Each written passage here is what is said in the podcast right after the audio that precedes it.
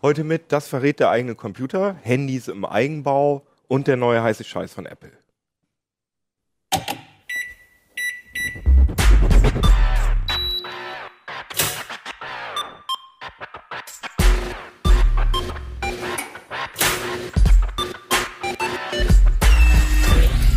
CT Uplink. Ja, schönen guten Tag hier aus dem CT-Keller. Heute Ausgabe 20 der CT. Wir sind wieder zu viert, sind wir hier, und zwar mit Christian Wölbert aus dem Mobilressort. Jürgen Schmidt von Heise Security. Und Hannes Schiruller auch aus dem Mobilressort. und ich bin Keno Jansen aus dem Imaging-Ressort. Genau, wir sind wohlbehalten von der IFA alle wiedergekommen. Ja, das ist irgendwie immer noch, ja. immer, Das immer noch Wochenende fehlt. Ja, ja, ich habe einen Tag freigenommen. Ja, jedenfalls sind wir wieder hier schön in Hannover, im Keller bei uns. Ähm, Endlich wieder im Keller. naja, aber endlich wieder gute Bildqualität, weil Ja, das war beim letzten Mal stimmt. ja so, das war zwar okay Genau. für so eine Live-Situation, aber wir haben viel Kritik über den Ton und Ja. das Bild und die Synchronisation. Es war halt ein Versuch, ne? Genau, müsst ihr auch verstehen, das ist irgendwie so einmal, das war eine Premiere, das wird besser, versprechen wir. Ja, jedenfalls wollen wir heute ein bisschen über Computerforensik reden. Da hast du dich ja mit auseinandergesetzt. Was bedeutet das überhaupt, Computerforensik? Ja, das sind die Spurensucher, die auf PCs, meistens im Auftrag der Polizei, nach Spuren suchen aller Art. Also versuchen dir nachzuweisen, dass du tatsächlich raubkopiert hast oder äh, dann bei irgendwelchen richtigen Bösewichten Kinderpornos auf dem Rechner sicherstellen sollen. Das sind die Forensiker. Das ist so eine Art CSI in der IT. Das bedeutet also, gut, wenn ich die Sachen sowieso auf der Festplatte habe, dann braucht man ja keine großartige Forensik zu machen, aber da geht es vor allem darum, ähm, auch wenn ich versucht habe, Spuren zu verwischen, die sichtbar zu machen, oder? Naja, es ist, in dieser Festplatte sind sehr viel mehr Informationen gespeichert, als man eigentlich denkt. Und die zutage zu fördern, das ist irgendwie die Aufgabe von, von einem Forensiker. Mhm. Und dazu gehören eben unter anderem eventuell schon gelöschte Dateien oder auch äh, Aktionen, die irgendwann durchgeführt wurden, irgendwas äh, zum Beispiel auf eine bestimmte Zeit festzunageln, dass also zu einem bestimmten Zeitpunkt ein Programm installiert war tatsächlich, wo du eben beschuldigt wirst, irgendeine Aktion durchgeführt zu haben. Und das ist nicht so ganz trivial, aber durchaus machbar. Und wir, und du hast in dem Artikel gezeigt, ähm, eben was da theoretisch möglich ist und was mein Computer verrät, ohne dass ich das unbedingt.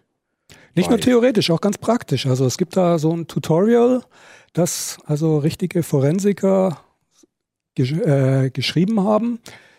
Der Autor von dem Tutorial, der bildet selber Forensiker bei einem Landeskriminalamt aus. Und der zeigt da, wie man mit Hilfe von dieser DVD alle möglichen und teilweise unmöglichen Spuren und äh, Informationen zutage fördern kann. Also mit der DVD, wir haben eine DVD beigelegt. Ach genau, die Genau, hast du ich da habe schon. die schon hier. Da haben wir eine Menge, äh, habe ich eine Menge Leserzuschriften bekommen. Ich finde das Zeug nicht, weil äh, nur Bildbearbeitungssoftware. Ja, das ist halt richtig, richtig High-End-Technik, nämlich eine doppelseitige DVD. Oh, und Und da muss äh, ich zugeben, das hätte ich mir aber auch im Zweifelsfall einfach umdrehen. Also äh, wenn das blaue Bildbearbeitung oben liegt, hast du Ah, ein aber das Problem. hat- Ach, deswegen ist es auch die, die Front hier so geteilt, ne? Richtig, können. also Ich glaube, man wir hätte also- da dann einfach mal Ja. doppelseitige DVD vielleicht. Irgendwo hätte man es vielleicht vorne draufschreiben können, Ja. das doppelseitig oder sowas. Aber Auf jeden davon Fall, kann man das- dann äh, booten und das ist dann wahrscheinlich. Du kannst ein booten, dann kommt so ein Linux, so ein speziell für Forensiker, von Ist Forensikern. Also Nein, das- das, ist Deft. Ah ja, okay. Das ist so ein italienisches Team, also hauptsächlich Italiener sind das, die das machen.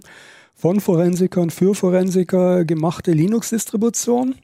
Oder du kannst es auch unter Windows in dein Laufwerk schieben, dann kannst du spezielle Windows-Tools für Forensikaufgaben dort direkt starten. Und das ist also auf jeden also ich meine sowas wie Andilead oder so, darunter äh, solche Tools kenne ich, aber äh, was, was gibt es da denn noch so für Möglichkeiten, um an Dinge zu kommen, die ich womöglich verschleiern will oder die nicht mehr so ganz offen zugänglich sind?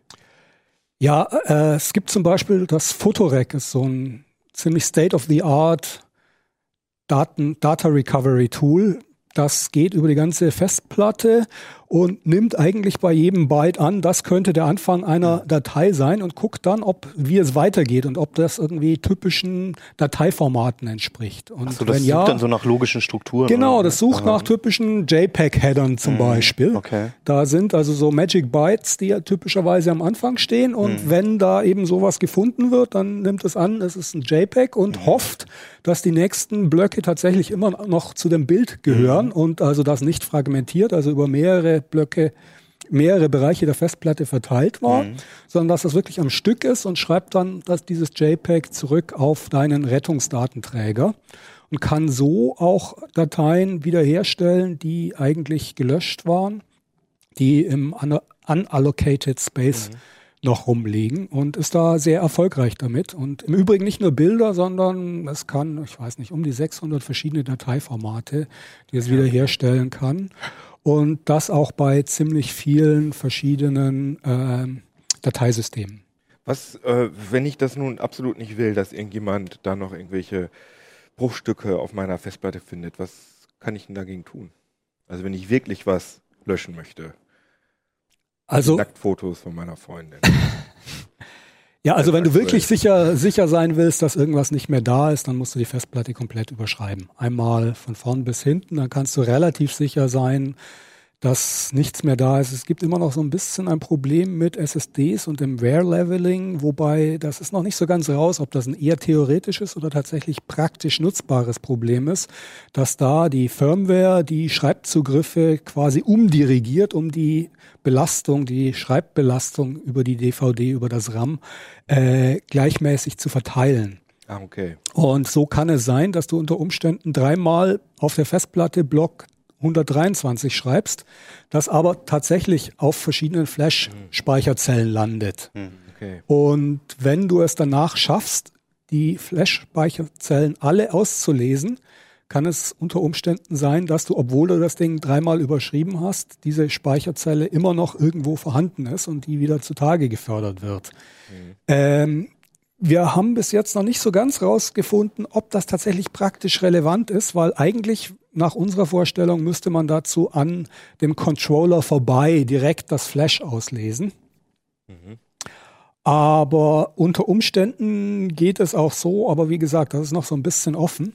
Aber im Allgemeinen gilt Festplatte einmal von vorn Genau, bis hinten. das haben wir in einer letzten Sendungen gelernt, dass das ja ein Mythos ist, dass, äh, dass man Festplatten irgendwie fünfmal überschreiben muss, damit es wirklich richtig gelöscht ist. Ja, stimmt das, nicht, das stammt aus Zeiten, als Floppy-Disks noch äh, ungefähr so ne? groß Genau, waren. Weil die Schreibdichte noch nicht so groß Genau. gewesen ist. Und da ging das vielleicht aber mittlerweile alle, alle Experten, mit denen ich bis jetzt geredet habe, und da waren einige Cracks dabei, haben mir gesagt, dass sie, also wenn die Festplatte einmal überschrieben wurde, dass sie da nichts mehr runterkriegen. Und Mhm. von daher gehe ich davon aus, dass das auch tatsächlich so ist. Wie habt ihr denn euer Versuchskaninchen gefunden? Das war ja nicht so leicht, oder? ja, das war ganz Vielleicht lustig. Ich habe ja erzählen, was das überhaupt für ein Versuchskaninchen ist, was wir hier vorgestellt haben. Ja, also ich hatte ja die Idee, dass wir einfach mal ausprobieren, was der Forensiker tatsächlich da so mit ein bisschen Arbeit zutage fördern kann. Wenn, wenn wir ihm eine Festplatte geben und also eine wirklich benutzte, was kann der über den herausfinden mit so ungefähr einer Stunde Arbeit, die er da reinsteckt? Und hatte mal so naiv in die Redaktion gefragt, äh, wer mag denn mal irgendwie seinen Computer? Also ich brauche auch nur eine Stunde, es geht nichts kaputt dabei. Ich mache kurz ein Image davon und das kriegt dann der Forensiker und der untersucht Da war die das. Begeisterung Und äh, ich habe noch nie so viele Hinterköpfe gesehen. und ähm, es ist sehr bezeichnend, dass sich dann ausgerechnet eine Frau gemeldet hat, die also sich doch bereit erklärt hat, nicht aus der Redaktion, aber eine Bekannte von mir hat sich dann also äh, bereit erklärt. Miriam haben sie im, Art wir sie im Artikel genannt. Sie heißt anders, es ist streng geheim. Also da waren dann also auch wirklich persönliche Sachen auf dieser Festplatte, nichts wirklich irgendwie äh, kompromittierendes, aber einfach sehr intime Sachen, die also auf so einem PC zu finden sind. Ich fand es auch sehr faszinierend, als ich das Manuskript gelesen habe, wie sich so im Lauf des Artikels so richtig so ein, so ein Bild vor deinem geistigen Auge entwickelt hat von, von der Person mit Stärken, Schwächen, Vorlieben. Was, was haben die denn äh, so rausgefunden, die Forensiker zum Beispiel über Miriam?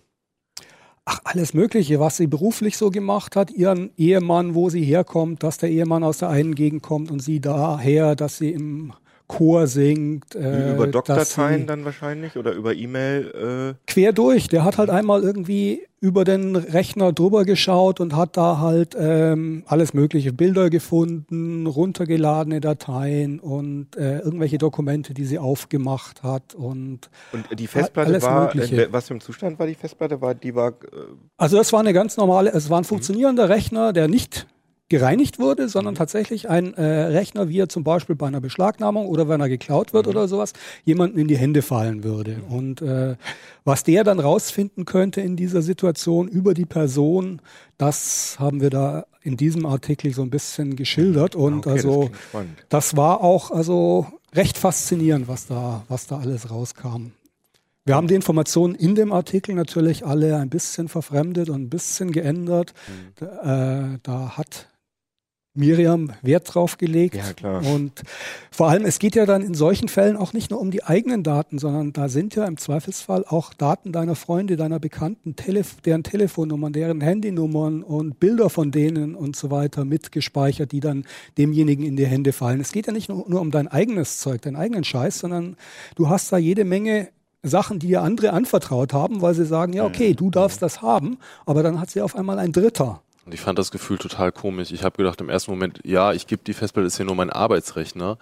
Dann habe ich noch mal eine Sekunde weiter nachgedacht und so, nee, die behalte ich lieber für mich und wohl Denn ich, weil man äh, einfach Dinge ja. falsch verstehen kann. Ne? Also wenn du auf irgendeiner, also mir fällt jetzt kein gutes Beispiel ein, aber man ist aus irgendwelchen Gründen auf einer Webseite. Hm. Das könnte aber, wenn man sich diese Webseite anguckt, könnte auch andere Gründe haben Ja. und dann ist man wieder in Ja, Erklärungsnot. also und das gerade beim Arbeitsrechner, allein wenn du irgendwie zweimal zu viel bei Amazon warst oder so, ne, könnte das halt schon entweder fehl oder richtig interpretiert werden. Ja, ja, stimmt. Also so eine Kleinigkeiten halt oder auf welcher Newsseite du warst oder Es gibt was eigentlich tausend Gründe, warum man das alles lieber für sich behalten will, auch Absolut. wenn man kein Fängt bei den kleinsten ist. Sachen an, ja. Aber da hat man richtig mal dieses Gefühl gemerkt Mhm. und kann äh, Nee, das ist- finde ich wirklich auch sehr den, intim. Den, den Satz auch beurteilen, den manche Leute ja sagen, äh, wer nichts zu verstecken hat, ne, der kann Ja, ruhig. Ja, äh, Ich wünsche mir, dass möglichst viele CT-Leser mal mit diesem Heft beziehungsweise dieser DVD bei ihren äh, Freunden oder Bekannten, die meinen, sie haben nichts zu verbergen, vorbeischauen und fragen, ob sie nicht mal eine Stunde mit ihrem PC zu, äh, alleine verbringen dürften Ja. mit dieser Ja. DVD.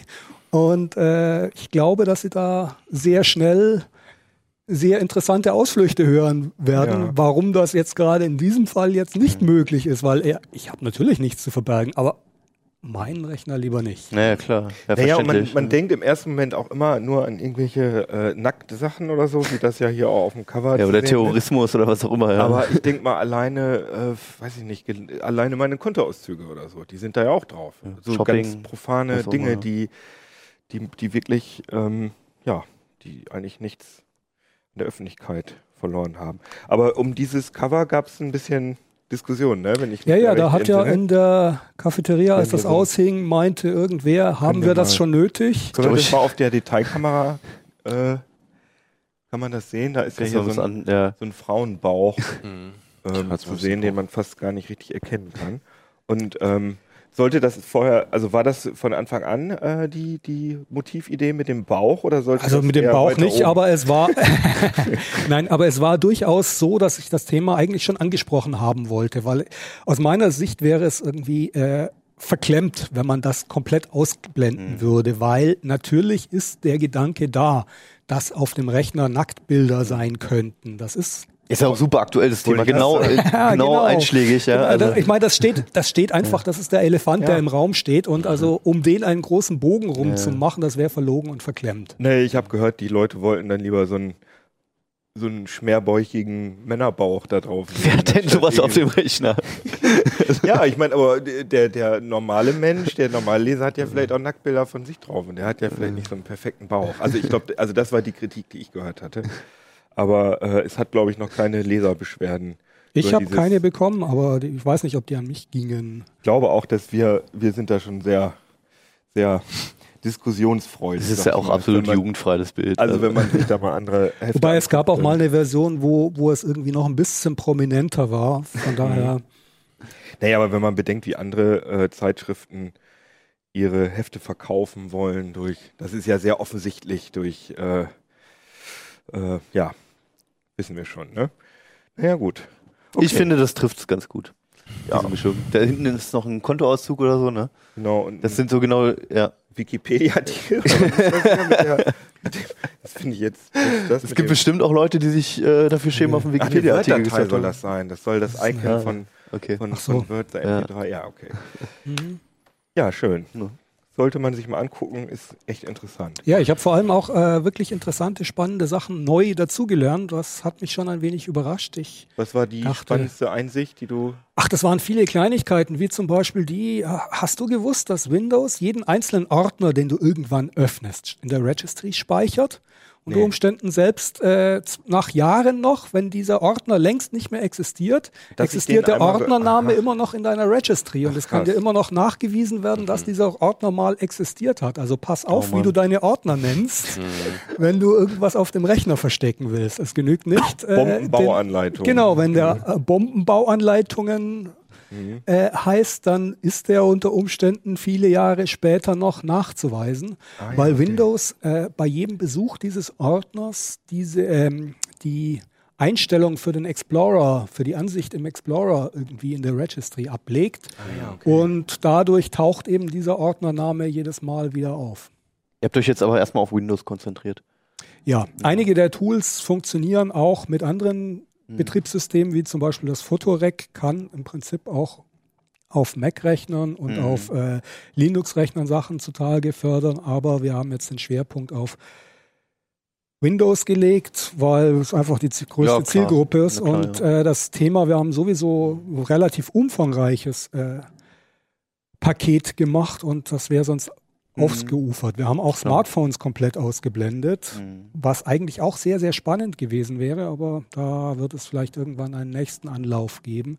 Wir mussten das einfach irgendwie ein bisschen einschränken, um Ja, das aber, handelbar zu aber machen. eine Sache ist mir dazu noch eingefallen. Ähm, braucht man wirklich physischen Zugang zu der Festplatte oder kann man das auch per Remote? Also wahrscheinlich ein, einige Tools könnte man sich, da kann Das man sich auch, drauf an.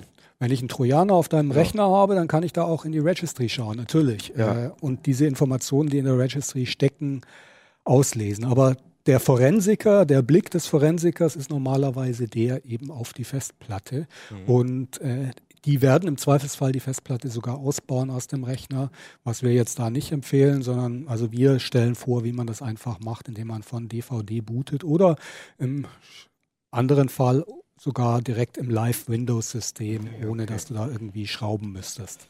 Ja, spannend. Die Nerd-Gerichtsmediziner, sehr schön.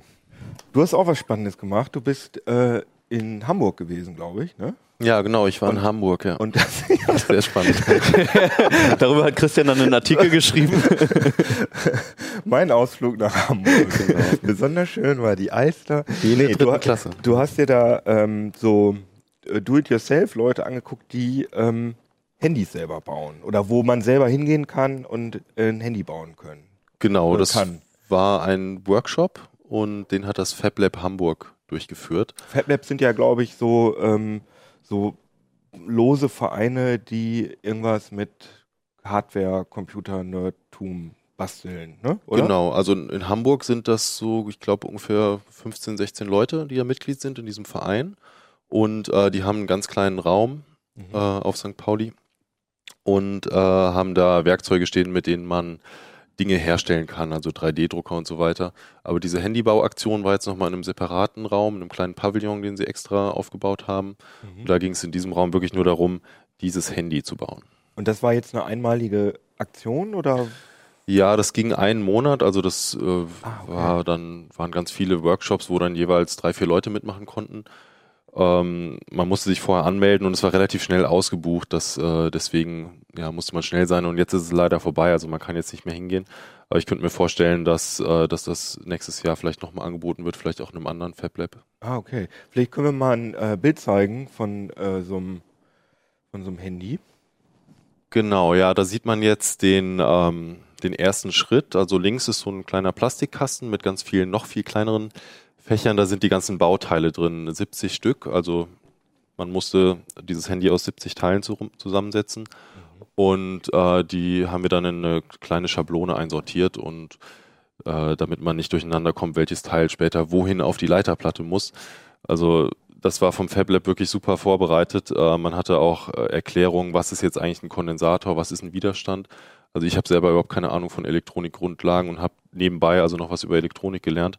Und habe vorher auch noch nie gelötet und trotzdem äh, konnte ich, weil die Leute vom FabLab das so gut aufbereitet haben, das Handy dann zusammensetzen. Ja. Aber das ist jetzt kein äh, Smartphone geworden, sondern ähm, relativ rudimentäres. Genau, es kann, äh, es kann eigentlich nur telefonieren und SMS schreiben. Mhm. Wer ähm, telefoniert denn heute noch mit Handys? Tja, aber wenn man das selber zusammengebaut hat, dann weiß man das Telefonieren plötzlich wieder zu schätzen, wenn es dann geht. Also okay. dann freut man sich auch über einen Anruf und nicht nur über. Ja, aber du, also man kann richtig eine SIM-Karte da einlegen und äh, der bucht sich dann richtig ins Netz genau. ein und so weiter. Genau, man kann eine SIM-Karte reinschieben. Ähm, aber das Spannende ist natürlich wirklich, äh, wie kommt man überhaupt auf die mhm. Idee, sowas selber zu bauen? Äh, vor allen Dingen, weil man so ein einfaches Handy, was nur telefonieren und SMS schreiben kann, gibt es, glaube ich, jetzt für 11 Euro eins von Samsung, mhm. äh, Fabrik neu. Jeder hat noch ein altes äh, Handy von vor sechs, sieben Jahren in der Schublade rumliegen.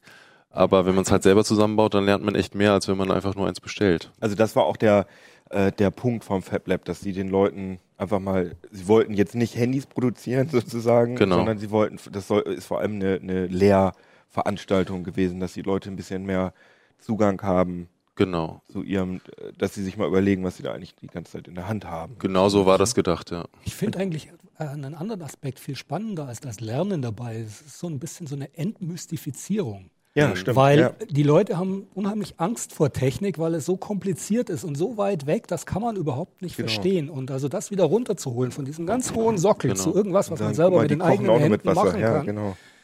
das gibt dem Ganzen wieder eine ganz andere Bedeutung und ordnet das, das anders irgendwie in der Welt ein als irgendwas, was nur andere machen können. Irgendwelche mhm. tollen Firmen, die äh, das Know-how haben. Genau. Dabei Aber hast du das Gefühl denn so wirklich gehabt? Weil ich meine, da waren ja sicher auch so komplett vorprogrammierte Mikroprozessoren drin. Genau. Die, wo du dann auch nicht reingucken konntest, die du einfach nur irgendwo angesteckt hast und dann ging das. Hat das funktioniert von der Pädagogik sozusagen? Hattest du das Gefühl, dass du das wirklich selber gebaut hast?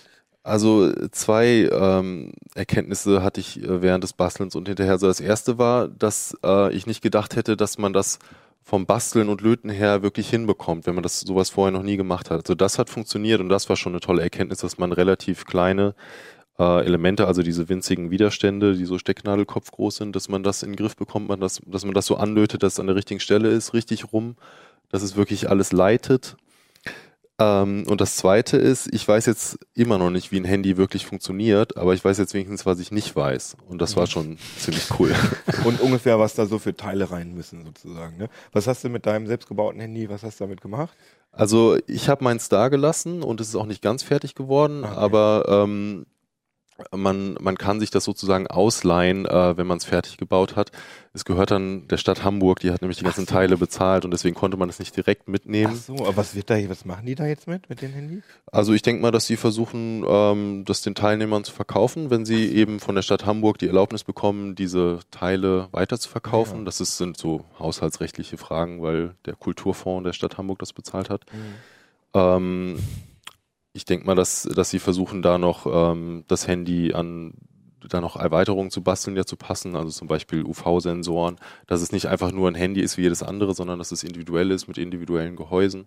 Ah, ja, ich denke mal, okay. da werden die vom FabLab noch weiter dran forschen. Gibt es den Bauplan irgendwie im Netz oder so und die, die Stückliste sozusagen? Genau, also das hat äh, ein äh, Professor vom MIT oder ein Junior-Professor, glaube ich, vom MIT alles zusammengestellt und der hat auf seiner Homepage ähm, die ganze Teileliste und äh, die Bastelanleitung. Also man kann das theoretisch auch zu Hause machen, dann braucht man aber ziemlich viel Werkzeug und einen Ofen zum Löten. Deswegen ist es eigentlich eher so ein Projekt, was man in einem Workshop macht bei einem Fab Lab und mhm. weniger allein zu Hause. Waren das jetzt spezielle Teile, die nur für dieses Projekt dann gefertigt wurden oder sind das so, sind es allgemeine Elektronikbauteile gewesen?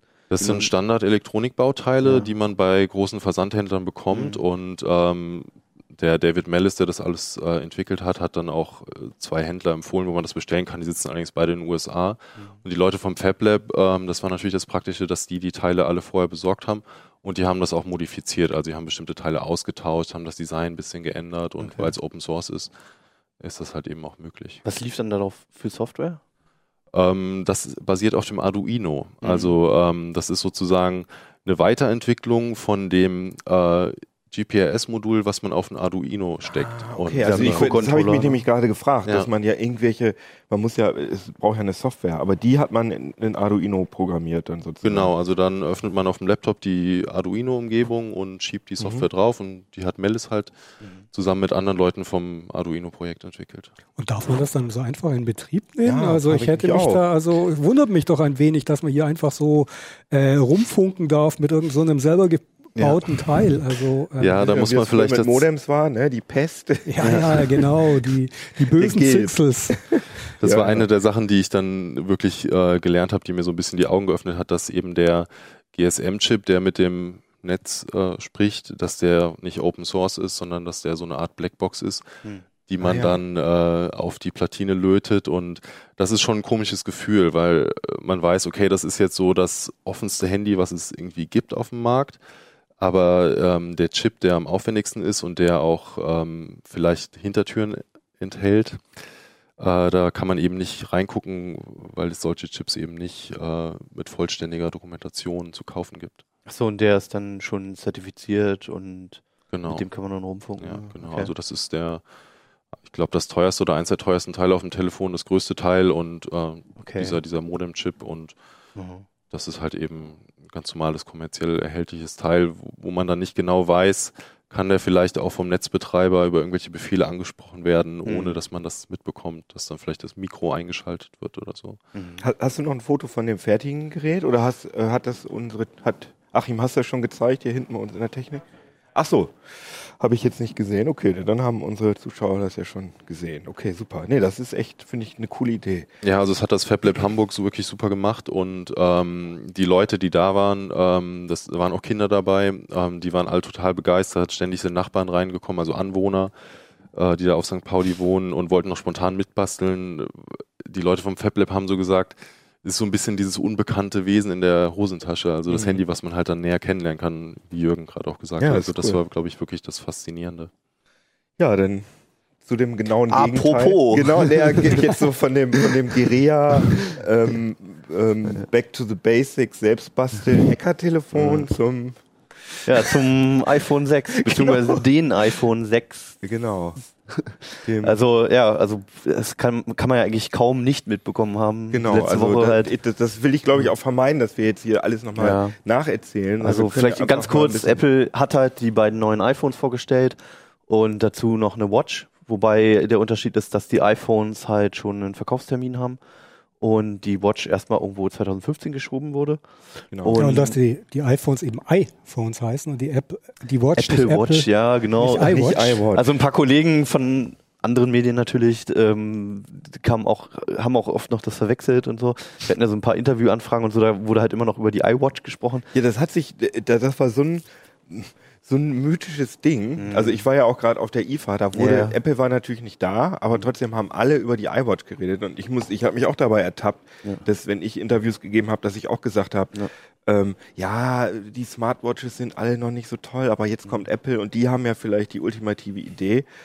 Wobei, halt, also das Seriengerät gibt's ja auch noch nicht. Vielleicht heißt es dann wirklich iWatch. Das kann ja immer noch sein. Ja, auf jeden Fall, ich war ein bisschen enttäuscht, muss ich sagen, von der, von, von der Apple Watch. Also, weil Wollen wir erstmal über die Telefone sprechen? meinst du? Ich So fand die fast langweilig. spannender. Weil da ist ja nicht viel passiert bei den Telefonen. Aber okay, überzeugt mich. Was ist an den Telefonen super? Also, ähm, also sie sind größer, ne? Weiß ja jeder. Jetzt 4,7 Zoll und wie alt 5,5 war das Zoll. alte? Ein Jahr. Nein, nein, wie, wie Also, groß? Wie groß? Äh, 4 Zoll. Ah ja. Also das ist ja diese ewige Diskussion, was ist die richtige Displaygröße bei einem Smartphone. Bei Android hast du mittlerweile alles. Da kannst du von gigantisch groß bis zur Tabletgröße bis winzig klein kriegst Mhm. du da alles.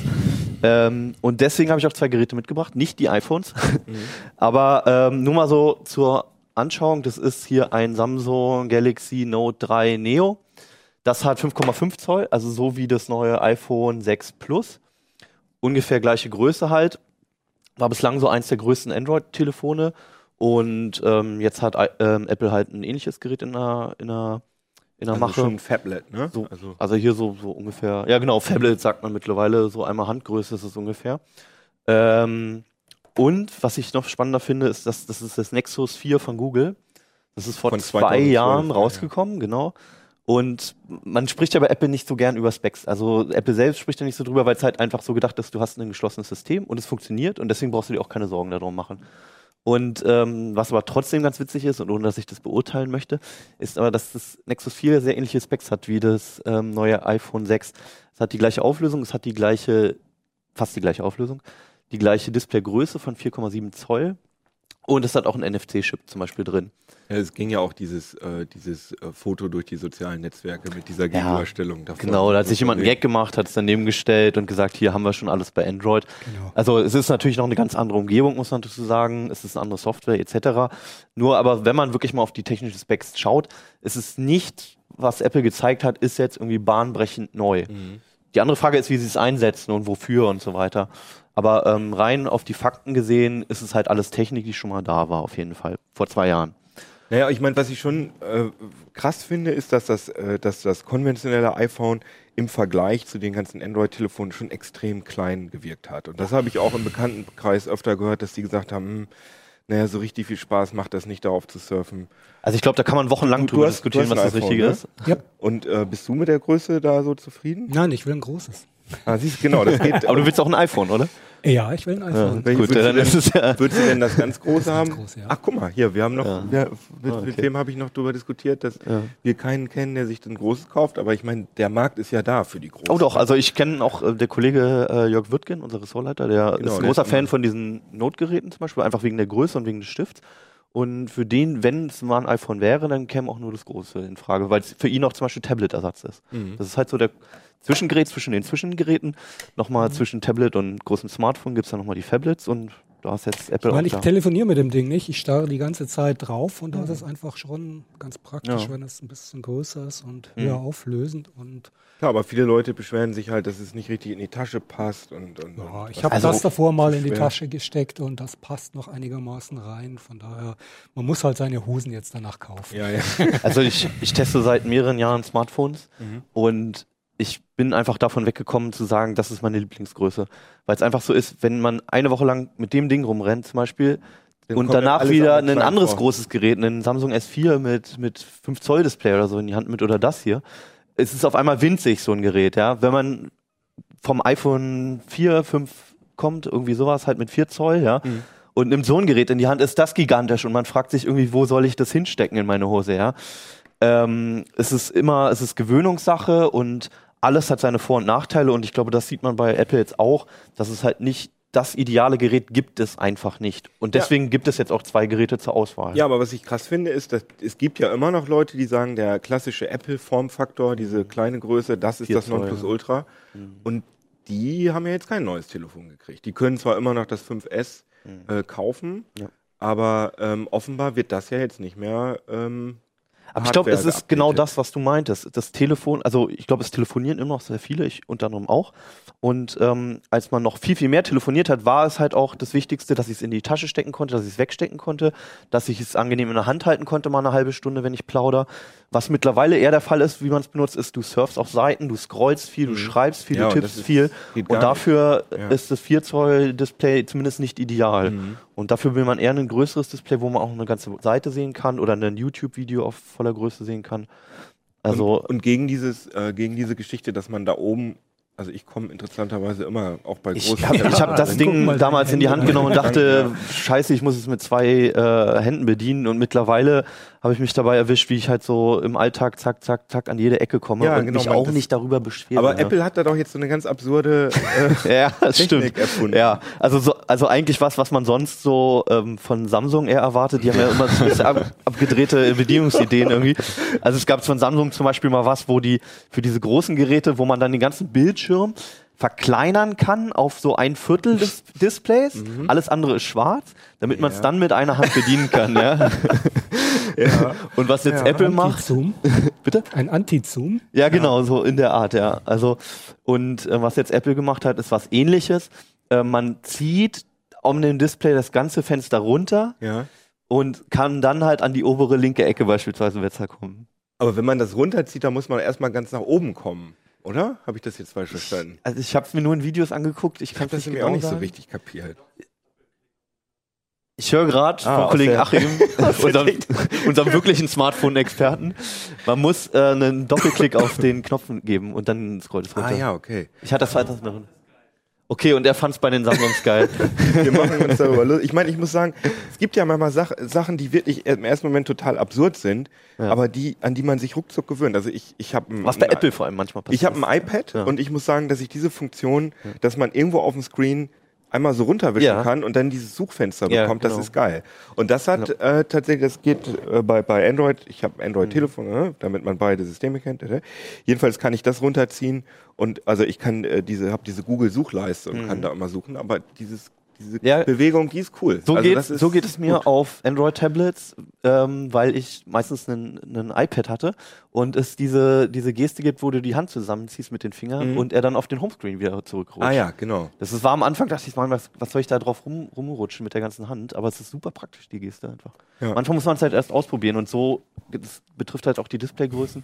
Manchmal muss man es erstmal in der Hand haben und einfach sich zwingen zu benutzen. Ja, das müssen wir mal abwarten. Also muss man natürlich nicht, aber das, also man sollte da keine Vorbehalte haben, egal in welche Richtung, finde ich.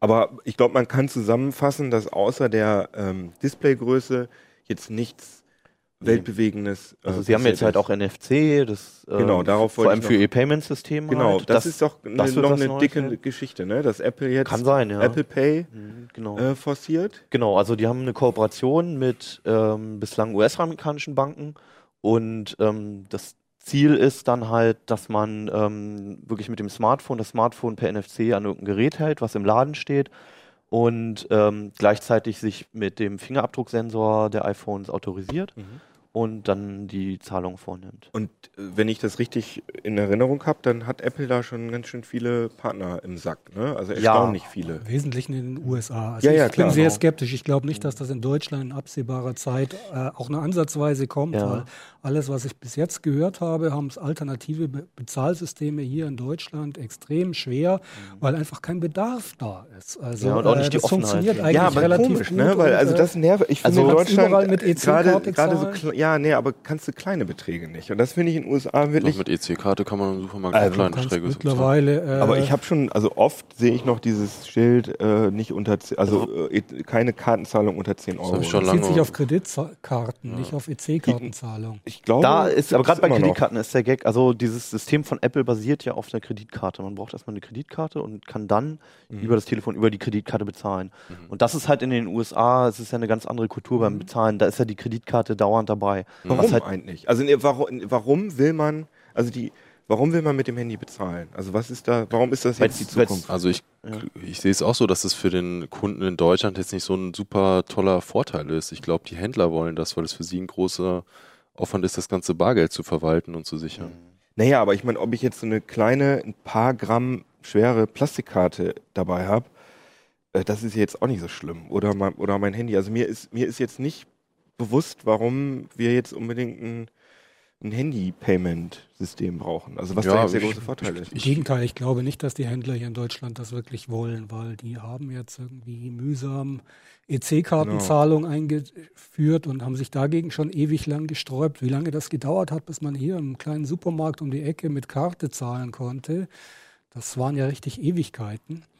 ich finde das auch völlig gerechtfertigt, also dieses, dass man, dass man halt solche solche Systeme nicht sofort annimmt. Ich meine, ähm, was, was ist empfindlicher als die eigenen Finanzdaten, ja? Mhm. Und dass ich dann einem Konzern halt sowas, dann, wie einen neuen Konzern, das wissen ja sowieso schon alle Banken und so weiter, ähm, dann einen neuen Konzern nochmal meine ganzen Käufe und so offeriere. Ja, Apple sagt ja angeblich, dass sie nichts erfahren werden. Und das, ähm, Aber es ist halt wieder jemand Neues in der, in dieser, Ja. in der Kette mit drin und somit auch, also Naja, das sind, äh, ist aber sowieso jemand Mhm. drin. Also bei vielen mh, dieser Finanztransaktionen sind ja immer noch zusätzliche Bezahldienstleister involviert. Äh, Im Gegenteil, ich denke sogar, dass das unter Umständen jetzt mit Apple einen Schritt di- direkter sein könnte, als äh, das davor war. Weil äh, wenn irgendein kleiner Händler mit EC, du bei dem mit EC-Karte oder Kreditkarte zahlen konntest, dann machst du das ja in der Regel auch nicht direkt, äh, geht das nicht direkt von dem Händler zu der Bank, sondern da ist in der Regel auch nochmal ein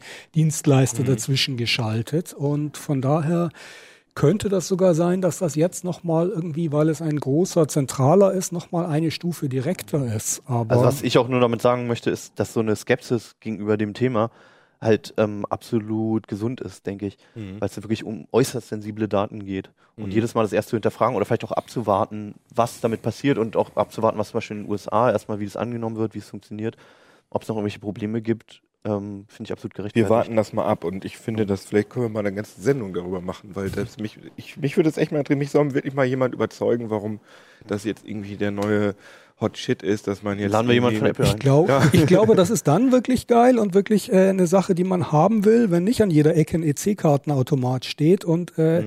du eben nicht überall mit äh, Karte zahlen kannst, wo also diese Infrastruktur noch nicht da Du meinst, ist, dass die aber Implementierung der Smartphones eben äh, schon relativ verbreitet sind. Also Mhm. zum Beispiel in relativ vielen noch nicht so weit entwickelten Ländern, wo eben nicht an jedem Eck ein so, EC-Automat meinst du? Mhm. steht, die Leute aber ihr Smartphone dabei Mhm. haben, äh, da kann das Bezahlen mit dem Smartphone unter Umständen durchaus ein Schritt vorwärts sein, wo also die Leute tatsächlich darauf warten, dass eben diese Brücke zwischen äh, immer Geld mit sich rumtragen müssen und also irgendwie bargeldlos zahlen unter Umständen noch nicht gebaut wurde. Ja, hast du, hast du vielleicht, wir warten Mal das mal ab, wir gucken mal, was passiert. Aber lass noch mal ein bisschen über die Uhr reden. Ja. Das ist ja. Genau, äh, die Watch, ja. Das ist ja meiner Meinung nach. Warum heißt sie spannender. denn jetzt nicht iWatch, sondern Apple Watch? Das ist eine gute Frage. Warum heißt es iPhone 6 Plus, iPhone 6 Plus und nicht Naja, aber SC I iPhone, Pro. iPad und äh, ist, die haben ja da schon irgendwie eine gewisse E-Manie Ja. entwickelt. Äh, von daher finde ich das jetzt schon irgendwie überraschend, warum das jetzt irgendwie auf einmal nicht in diese i-Generation reingehören Vielleicht soll. gibt es dann irgendwann die iWatch und das ist dann nochmal ein anderes Gerät. Könnte nicht sein. Das könnte sein. Also ich habe auch noch keine Erklärungsversuche im Netz gelesen. Also Nein. keine, keine Vielleicht ist es rechtlich schon geschützt. äh. Vielleicht hat ja irgendwer von euch eine Idee, was äh, die Motivation dahinter sein könnte, Ja. das nicht iWatch zu nennen. Ja, würde Und also schickt auch, uns auch doch gerne mal. Verschwörungstheorien. Alles, Ja, genau. alles Umso verrückter, umso besser. Ja, finde ich auch gut. Aber jedenfalls Ja. die iWatch. Also Ja, wie gesagt, genau. wir haben ähm, alle gedacht oder viele gedacht, dass Apple jetzt wirklich mal die Smartwatch mh, so konzipiert, dass sie wirklich ähm, eine Zukunft hat. Ja, also, dass Apple eigentlich das macht, was sie halt bei vielen anderen Produkten gemacht hat, wo es halt schon ein Produkt gab, also Genau. beim, beim Smartphone, beim Tablet, aber die Sachen halt noch nicht so funktioniert haben, dass sie wirklich Spaß gemacht haben. Genau, Das haben sie ja mit dem iPad und iPhone, haben sie es ja eigentlich schon geschafft, das zu revolutionieren. genau. Das, was man bislang gesehen hat, meiner Meinung nach ist es noch nicht die große Revolution, wo man sagt, jetzt kommt die Smartwatches bei den Nutzern an. Das Ding konnte nicht viel mehr als die Uhren, die auf der IFA vorgestellt Ja, wurden. Genau, weil LG, Android Wear, etc. ähm, Android Wear ist ja kaum in aller Munde. genau, das ist ja die Basis für die Android Genau, aber ja. ich habe das Gefühl, dass Android Wear eigentlich schon relativ weit ist. Also das Android Wear ist, ist so die einzige Smartwatch, ich habe das auch mal ein paar Tage ausprobiert, so eine Android Wear äh, Uhren und das war gut. Also das, ähm, also ich, ich trage sie jetzt nicht mehr, weil es mich genervt hat, die ständig aufzuladen. Mhm. Aber dass man auf jeden Fall ähm, alle, ähm, alle Benachrichtigungen auf, auf, aufs, äh, auf die Uhr bekommt, das bringt schon was. Also mein Kollege Stefan, Stefan Portek hat auf der IFA gesagt, oh, ich brauche unbedingt einen Zusatzakku für mein Smartphone, weil ich auf der IFA immer ständig auf mein Handy gucke. Mhm. Und nun hat er also die Uhr aber mitgenommen und er hat gesagt, nach einem Tag IFA hat er noch die Hälfte Akku gehabt, weil er das Handy letztendlich die ganze Musste Zeit dafür die Uhr aufladen. ja, die Uhr hat es glücklicherweise auch ausgehalten, Ja, aber das eben. ist schon, ähm, das leuchtet mir schon ein, dass das Mhm. äh, ganz sinnvoll ist. Aber ich muss sagen, dass viele von den, von den Screenshots von, von der Apple Watch, Mhm. Die haben mich echt stark an Android Wear erinnert. Also auch Ja, ich meine, also das ist doch, das ist doch aber auch so wie mit iOS und, und Android. Die, die Systeme nähern sich natürlich an, da ist immer diese, diese Diskussion, wer schaut jetzt von wem Mhm. ab und wer kopiert da etc. Ähm, ja, es geht in also ich, ich finde, ist, was passiert ist einfach nur, dass da eine natürliche Evolution stattfindet und ähm, die jeweils die Vorteile übernehmen, leider auch manchmal die Nachteile, aber bei den Smartwatches genauso wie bei den Smartphones, dass naja, halt da hast du natürlich dass recht, aber halt irgendwas- trotzdem war beim iPhone, das war ja wirklich jetzt noch nie da gewesen. Klar, das Also erste ein schon, natürlich. Ich, ich, ich spreche von jetzt. Genau. Und, wenn, und ob du jetzt Android oder iOS benutzt, beispielsweise auf einem modernen Smartphone, das ist relativ. das ist irrelevant. relativ schnuppe. Das kommt Ja, aber bei der Uhr hatten wir halt gedacht, dass, Hm. dass Apple da jetzt was. Ich meine, und das Innovativste vielleicht, ist ja, dieses Drehding, ne? Dass da Genau, diese, so also sie haben diese Krone, ne, so eine Analoguhr halt nachempfunden, womit man halt rein und rauszoomen kann. Dadurch, also soweit ich es verstanden habe, erspart man sich hauptsächlich die zwei Fingergesten, Mhm. also die Zoom-Gesten. Aber letztendlich in, der- in der? Präsentation ähm, wurde dann doch, also da wurde erst stundenlang diese, diese Krone erklärt Mhm. und dann wurde doch die ganze Zeit nur getoucht. Also was ich lustig fand, äh, dass bei der Präsentation. Ihr habt äh, ja alle gesehen, oder? Also ja, ja, immer abgehackt. Ne? Der Stream hat ja nicht funktioniert, aber ja. also ich habe den Stream nicht gesehen, aber ein Kolle- Kollege hat mir berichtet, dass ähm, die Watch, äh, als sie dann auf der Bühne war, dass äh, der Apple-Mitarbeiter sie dann nicht äh, am Handgelenk bedient hat, sondern dass er sie Mhm. ausgezogen hat und dann immer so. Und ich wüsste halt gern, ob es wirklich bequem ist, die ganze Zeit hier so rumzukurbeln, wenn Ja, man sie am genau, Handgelenk stimmt. Das hat. ist eigentlich, also, eine, eine, eigentlich eine unangenehme, also wenn ich mir also die jetzt, ist ja groß und so, diese Krone größer Naja, als aber wenn ich so an normal, früher denke, als ich noch Analoguhren hatte und man damit, also das war schon eher eine, das war fummelig, ne? Ja. Das war immer Also wenn ich die Uhr stelle, dann ziehe ich sie auch aus. Ja, Genau. ganz Also das ist irgendwie, Aber bei aller Skepsis, ihr seid schon irgendwie davon überzeugt, dass man sowas haben möchte, weil also ich muss sagen, ich war total heiß auf das erste Smartphone, das musste ich haben. Das also erste Smart Telefon, mit dem man tatsächlich richtig Internet machen kann, musste ich haben. Tablet, Pad fand ich auch eine geile Sache, wollte ich haben, aber Uhr habe ich irgendwann mit 16 meine letzte getragen und danach nie wieder. Ja, das und sagen äh, viele Leute. ich weiß nicht, irgendwie macht mich das Thema nicht an. Also ich wüsste nicht, warum ich so ein Ding haben wollte. Nee, es ist, was mich echt schon Sollte. nervt, ist, dass man immer, also man hat sein Handy in der Tasche und eigentlich vibriert das ja ständig oder, oder piept ständig, weil man immer irgendwas, weil da ist irgendwas, eine Spam-Mail oder WhatsApp oder was weiß ich. Du kriegst und immer immer, Mail, einen und Piep. immer da rein. Okay. Naja, gut, nicht immer, aber gerade WhatsApp und so und Facebook, dann liked irgendjemand was von mir, kann man alles abstellen, Naja. okay, aber trotzdem ist da schon viel los auf dem Handy. Und wenn ich dann ständig das aus der Tasche ziehen muss und dann das Entsperrmuster eingeben und dann war, und dann, ah, es war nur eine Spam-Mail oder ah, war nur ein Facebook-Like, tu es wieder rein, das nervt halt. Also es ist schon irgendwie sehr souverän, dass man einfach nur so diskret. Ich weiß nicht, ich fand das gar nicht so souverän. Also einer der Gründe, warum ich meine Uhr damals weggetan habe, war, dass ich viel zu oft auf die Uhr geguckt habe, Ach so. ohne dass es eigentlich nötig wäre. Also ich, ich wusste danach zum Teil nicht mal die Zeit wirklich, äh, wenn du mich gefragt hättest. Ja, ich Und also äh, Übersprungshandlung. ich Aber guck mal, du wieder in so eine Manie zu verfallen, nee. Aber das ist Ich eine Grundsatzentscheidung. Also ob Ich man sehe, aber ihr beiden tragt Armbanduhren. ja, Genau, ja. Und was müsste passieren, damit ihr die durch Also- irgendwas Elektronisches ersetzt? das, das ist für mich ein Schmuckstück. Und das, also das ist nichts, was ich unbedingt brauche. Ich kann auch auf mein Smartphone gucken. Ja, aber es sagt ja will. keiner, dass niemand Und- so ein so schönes Schmuckstück äh, macht. Ja, aber das ist halt bislang nicht passiert. Und ich würde, also ich würde, Die G-Watch von LG, die, die, hat, die hat so ein bisschen so einen Look, ne? ja, aber die ist halt auch nochmal, also ich, die ist nicht hässlich, die G-Watch, aber so, die ist nicht so flach und die ist einfach nicht so hübsch, finde ich. Ja. Also ich versuche mittlerweile eher die ganzen Benachrichtigungen runterzufahren und Genau. vielleicht alle jede Stunde noch auf mein Handy zu gucken und äh, dann halt weniger aus dem, dem rausgerissen zu werden. Mhm. Klar, lasse ich mich auch gern ablenken und so, aber ähm, mit der Uhr, äh, dann würde das ja gar nicht mehr abreißen, dieser ganze Nachrichtenstrom und äh, Wie oft am Tag kriegst du eine Benachrichtigung von den Diensten, die du nicht innerhalb der nächsten Stunde beantworten kannst? Also die du irgendwie sofort, wo du drauf, Ja, ja, sofort drauf klar. reagieren musst. Und es, es ist, glaube ich, eine Grundsatzentscheidung. Genauso, also wenn du halt sowieso auf Twitter und Facebook und weiß ich was in der App jedes Mal die Benachrichtigung angeschaltet hast, dann ist, glaube ich, eine Smartwatch schon was für einen, wenn Mhm. man halt das immer mitbekommen möchte. Ja, wenn dass man so ein was Junkie ist, der, der immer Ist ja legitim. so, ein- so eine Und- Verbindung zum Netz hat. also ich finde es cool zum Sport, Fahrradfahren. Muss das Handy nicht irgendwie an den Lenker schrauben oder so, sondern Ja, aber das geht ja noch nicht.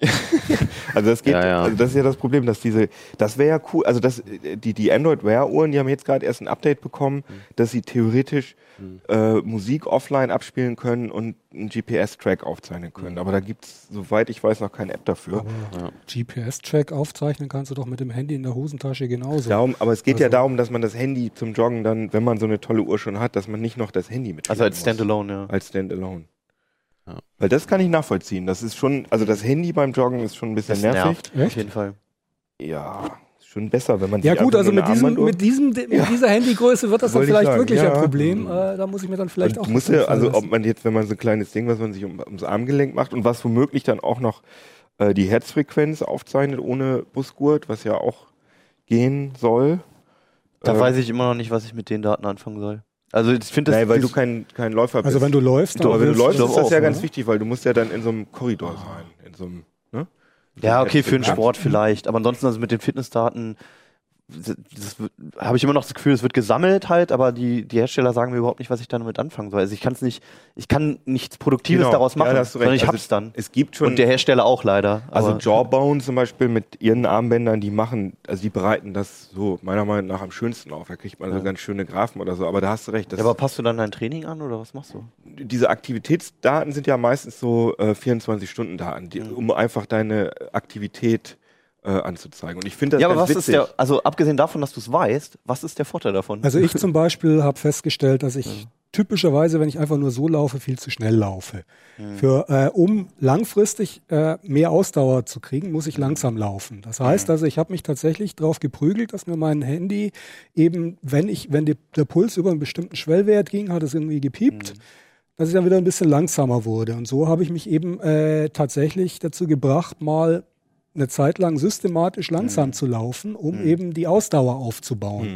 Ähm, das aber das ist jetzt. Sportelektronik. Das ist ja jetzt Ja. also sozusagen äh, spezifisch für den Sport und was aber auch diese ganzen Smartwatches ja können, ist so ein so, ein allgemein, so eine allgemeine Aktivität über den Tag und Mhm. äh, da weißt du nicht, was du damit anfangen sollst und das ist, da kann Außer, dass es halt mit mal anfangen. wieder an den Hersteller geschickt wird Ja, und das an ist sich aber- andere Dienste wahrscheinlich. Das ist schon ganz interessant, dass man mal sieht, wie, wie sieht eigentlich so eine durchzechte Nacht so im, im Graphen aus oder, ich wirklich oder wie viel Kalorien verbrauche ich eigentlich auf so einem Messetag Ja. oder wenn ich den ganzen Tag im Bett bleibe. Ja, aber wie was viel machst du Kalo- dann damit? Das, Es ist doch nur einfach So Neugierde. Nerd, das ist einfach nur so, also bei mir ist das nur so Nerd-Neugierde. Aber das, das sind geht auch nicht um Selbstoptimierung. Aber das sind auch schon wieder Daten, wo ich es ziemlich scary finde, wenn Absolut. jemand anders die in die Finger Absolut. bekommt. Und das ist ja der Fall. Was Wie- der, du was der, da, bewegst. was der da irgendwie äh, versuchen könnte rauszulesen. Ja.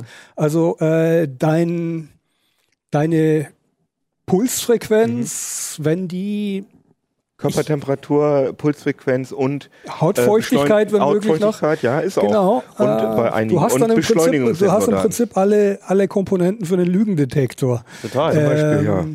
Oder auch, wann, äh, wann habe ich mich aufgeregt, wann bin ich entspannt und so. Genau. Natürlich, das sind Und alles Allein- Wann hatte ich was aufgeregt Ja, oder angeregt? genau.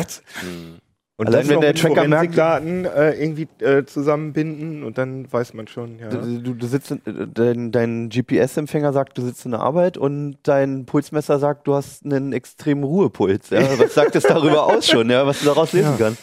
Also, ja, das sind schon sehr intime Daten, die also da, da rückt mir irgendwas schon ziemlich nah äh, auf die Haut, sozusagen, also im wahrsten Sinne des Wortes. Mhm. Vor Und, allem, weil äh, die meisten dieser Geräte, äh, also wenn das jetzt einfach nur auf diesem Gerät gesammelt wird, im Flash-Speicher und ich kann das dann auslesen an meinem Rechner und das wird ja gleich in die Cloud geschickt, Das oder? wird immer in die Cloud geschickt. Also mir ist kein aktiv, außer von einer deutschen Firma, äh, den habe ich aber noch nicht getestet, ist mir, ein, äh, ist mir kein Aktivitätstracker und auch keine Smartwatch bekannt, die diese Daten nicht sofort in die Cloud schickt. Weil die Hersteller sagen natürlich, das ist alles viel zu umständlich. Man will ja dann danach vom PC oder vom Smartphone auf die Daten zugreifen und so weiter und man muss sie nicht erst umkopieren. das wäre aber ja sie soll- fürchterlich aufwendig, die Daten Ja. Ein von, USB-Kabel einzustecken. von äh, der Smartwatch auf den PC zu senden. Ja, sie sollten wenigstens ein Opt-in oder so haben, aber das ähm, ist, glaube ich, das ist interessanterweise wirklich ein deutsches Problem. Also da scheint, das haben ja auch Hersteller schon gesagt, dass sie in Deutschland wird immer darüber diskutiert, das habe ich vorher noch nie gehört. Also in anderen Ländern ist das offenbar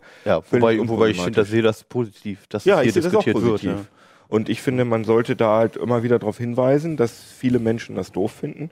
Und ich denke, dass dann irgendwann vielleicht auch so ein, zumindest, dass sie eine Option anbieten, bitte nicht in die Cloud schicken. Das würde ich auch gut finden.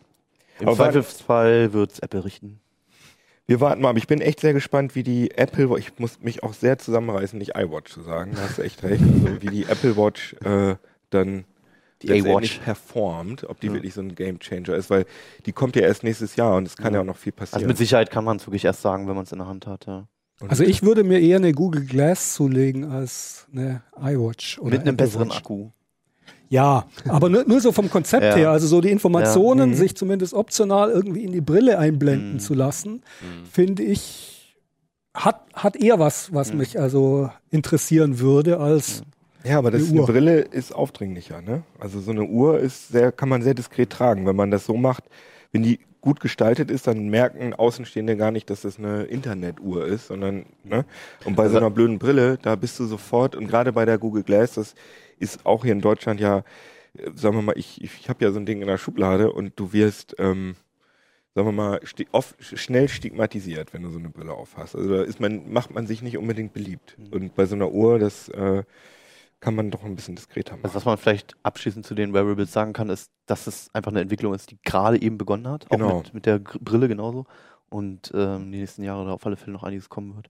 Hat man zwar bei den Smartphones, hat man es ja gesehen. bin echt gespannt mit den Smartwatches. Ja, vor allem, wenn dann irgendwann hoffentlich mal die Akkus noch ein bisschen besser werden und Größtes man Problem die noch. Dinge ja. Ja. nicht ständig laden muss. Also mir geht das mittlerweile so auf den Senkel, dass ich irgendwie tausend Zeug habe, das, la dass ich laden muss, Ja. das beziehungsweise das genau dann, wenn ich es eigentlich benutzen will, gra- gerade out Genau. of Akku ist. Also Kopfhörer, Bluetooth-Kopfhörer, Genau. geile Sache, keine Kabel mehr, an denen man sich verheddert, aber Ja, aber Du fährst gerade los Smartphone, unterwegs Tablet, und- äh, Bluetooth-Kopfhörer und dann noch eine blöde Uhr, das, das ist doch, da wird man doch wahnsinnig. Also, Mhm. also dass man, also da hätte ich auch keinen Bock drauf. Aber ich höre jetzt aus unserer Diskussion, dass sich wahrscheinlich keiner von uns eine Smartwatch im Moment kaufen Nee, würde, ich oder? nicht.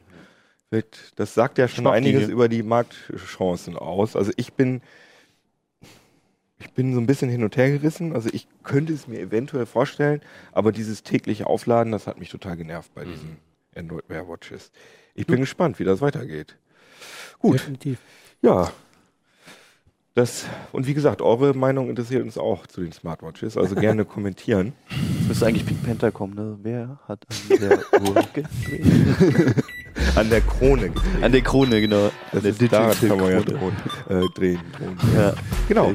Ja, schön. Danke fürs Zuhören und Jo. Zugucken. Danke. Ähm, und bis zum nächsten Mal. Ciao. Ciao. Ciao. CT Uplink.